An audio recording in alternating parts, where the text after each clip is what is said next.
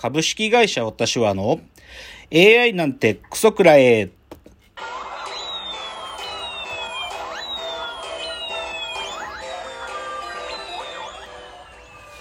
群馬が生んだ怪談時、株式会社私は社長の竹之内です、えー、この番組は大喜利 AI を開発する株式会社私は社長の竹之内が AI のことなんかお構いなしに大好きなサブカルチャーについてサブカルリテラシーの低い社員に丁寧にレクチャー、言い換えれば無理やり話し相手になってもらう番組です。ということで今日は第109回の放送ですが、えっ、ー、と、まずお便りが来ていましたのでお便りの紹介からスタートします。えっ、ー、と、ラジオネームミートくんさん。えー、吉峰さん、本当にお疲れ様でした。ありがとうございました。箕浦さんの指定的な関係性とはまた違っていて、竹之内さんと同世代だからこその友人的な感じというか、素敵な雰囲気が良くて好きでした。大学院でのご活躍をお祈りしています。次の方、大学生なんですね。めちゃくちゃ楽しみにしております。竹之内さんのトークに圧倒されないか心配です。という、まあ、ミートくんさんのお便り、この後も続くんですが、一旦ここまでということで、もう一つお便りが、えー、二代目アシスタント、箕浦さんからのお便りです。えー、吉峰さんがいなくなってしまうのものすごく寂しいです。吉峰さんの柔らかくかつ冷静で客観的な愛の手がとっても好きでした。今年度から MBA とのこと、すごい挑戦だなと見上げるばかりです。良い2年間になりますように。そして新アシスタントさん。まさに新しい春の到来ですね。こちらまでワクワクしてしまいます。新体制の番組でお二人のお声が聞けますことをとても楽しみにしております。ということで、あの、リスナーの方からもお便りをいただいていた、え今日からですね、新アシスタント、4代目アシスタントとして、えー、番組を手伝ってくれることになりました、深谷桃子さんです。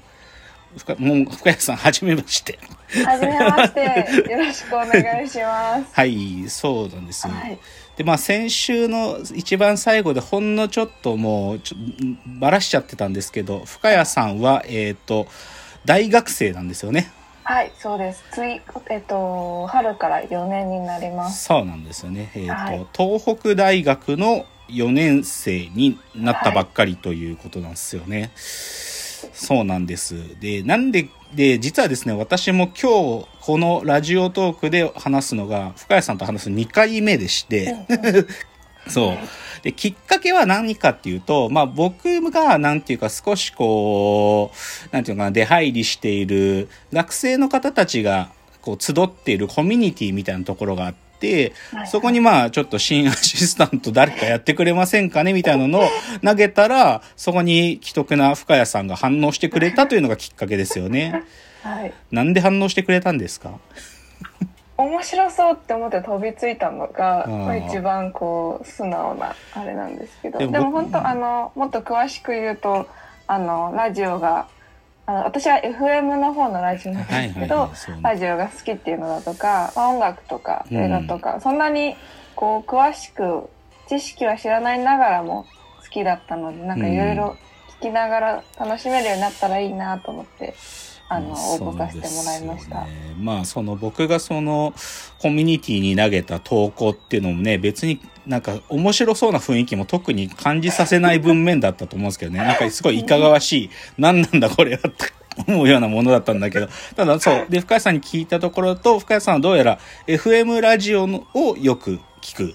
はい。どちらかというと、AM よりも FM 派という感じで、そもそも AM ラジオなるものが存在するということもちょっと怪しかったですもんね。そう。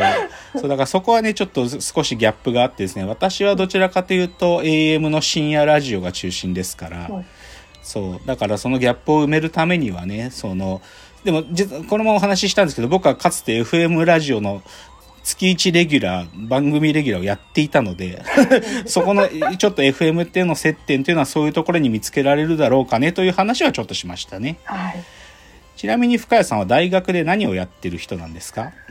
えっと、専門、所属は文学部っていう文系の学部なんですけれども、はい、あの、研究室は社会科学系のテーマをちょっとそのシミュレーションとかプログラミングを使いながらちょっと数理的に分析するような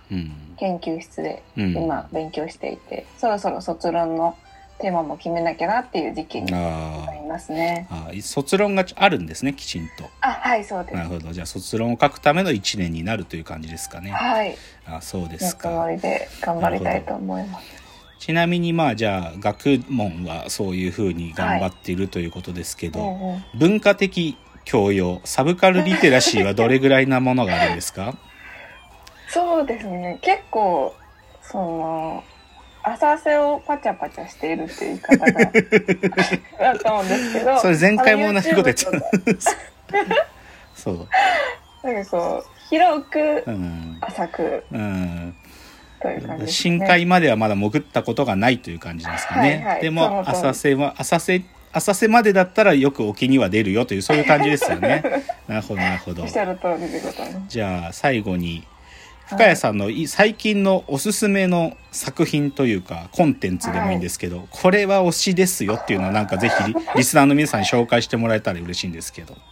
そうですね。今日こういう話をするよっていうのを事前にあのいただいていたので、はい、このあの聞かれるっていうのをしていていろいろ考えて結構迷ったんですけど、はい、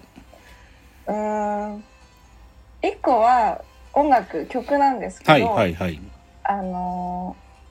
離れ組さんと川野清志郎が歌ってる「さよならカラー」っていう曲がへえ離れ組と清志郎が一緒に歌ったってんですか、はい、へえ私親があの昭和世代なので、うん、あの結構平成生まれ昭和育ちみたいな。ところが若干あるので清志郎さんのことも亡くなったタイミングで初めてちゃんと知って、はいはいはいはい、そっちの清志郎さんのつながりで YouTube を漁っていたら、うんうんうんうん、あのこれが出てきて。ああそうですか、はい、なるほど。すごくあのし春に出会いと別れた季節にああいいんじゃないですか。ああいいんじゃないですか。離れ組と清志郎の曲がいいと、はい、あいいんじゃないですか。ちなみにこのラジオトークの中でも一回僕は清志郎の話をしましたね、はい、うん。あの清志郎さんがあのお亡くなりになった後に爆笑問題の太田さんがはい、あの案内役でこう清志郎さんのゆかりの地を訪ねるっていうドキュメンタリー番組があったんですよ。でそれをねちょっと紹介した回が一回ありました。いいですね。じゃあ、はい、皆さんもぜひ、離れ組と清志郎の曲、ぜひ探して聴いてみてください。じゃあですね、実はさっきのミートくんさんからのお便りに続きがあったので、ちょっとそのミートくんのお便りの後半をじゃあ、最初のお仕事で深谷さんお願いしてもいいですか？はい、読ませていただきます。えー、ミートくんさんからのお便り。ご質問ですが、竹之内さんはクラブハウスについてどうお考えなのか、使っていたりされているのか知りたいです。個人的には通勤や土日など聞きたい時に聞けないので全く使えず乗り遅れています。また、 radiko、 Voicy、 stand.fm、 Radiotalk など使い分けていますが、今後音声メディアがどうなっていくのか、ラジオ好きとしては気になっており、竹野井さんの見解が伺えれば幸いです。はい。ミート君ありがとうございます。まあそうですね。え、深谷さんはクラブハウスはなんていうか、もうアカウント持ってますか？あ、アカウントは持ってます。あ、持ってますか？聞いてます、はい、聞いてないですね。そうなんですよ。そこなんです。で、クラブハウスは、まあ、年、年が明けてから少し盛り上がりがあったけど、ぶっちゃけもう死んでますね、今。もう、ある意味クラブハウス聞いてるということがと急遽ダサくなっちゃったぐらいですけど、で、僕は正直言うとクラブハウス出た時にまあ招待されたアカウントは作ったけど本当に2回ぐらいしかアプリを立ち上げてないです。で、でもね、これは別に日本だけの固有の現象じゃなくて、あの、これね、調べていただくと出てきますけどね、あの、クラブハウスが今後失敗する説っていう、あの、シリコンバレーで流行ったツイートがあるんだけど、それをね、日本語に翻訳してる人の、あの、スレッドのツイートがあるんだけど、それを見るとね、なんでクラブハウスが苦しい立場にいるかっていうのがよくわかりますよ。すごい結論言っちゃえば、クラブハウスの一個一個の音声って、コンテンツになりきれてないんですよね。な何が言いたいかっていうと、はい、なんか、すっごい有名な人たちが出て喋ってるのはコンテンツとして考えられるんだけど、普通の、なんていうか、よくも知らねえやつの雑談は、コンテンツというよりか、彼らはチリングって言ってるけど、チル。チルな、チルなものって考えてて、で、逆にでも、じゃあそういう有名人とかが出てるコンテンツっていうのは、じゃあ、なんていうのかな、絶対聞きたいのに、でも、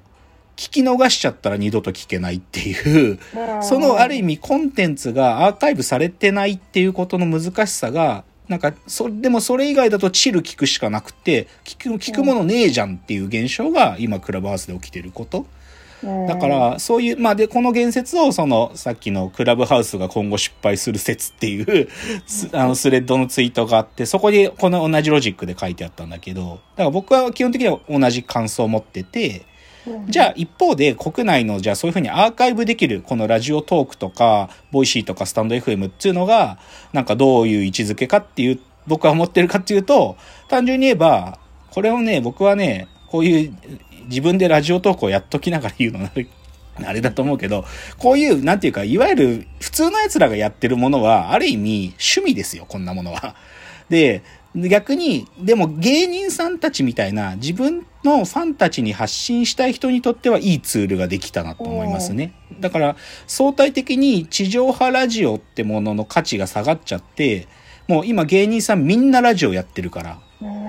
まあそれはこういうアプリだけじゃなくて YouTube でもラジオって言ってラジオやってる芸人、ニューヨークさんとか特にその先頭だけど、だそういう人たちもいるんで、だから地上波ラジオの価値を相対的に下げたと同時にでも逆説的にオールナイトニッポンのブランド価値は上がりまくってますね。一部のそういう今までのレガシーな番組の価値は上がってる。そういう見立てじゃないですかね。というのでちょっとミートくんさんからのお便りに真面目に答えました。はい。じゃあちょっとオープニングの続きといいますか、今週のラジオエンタメライフは次のチャプターで触れたいと思います。では次です。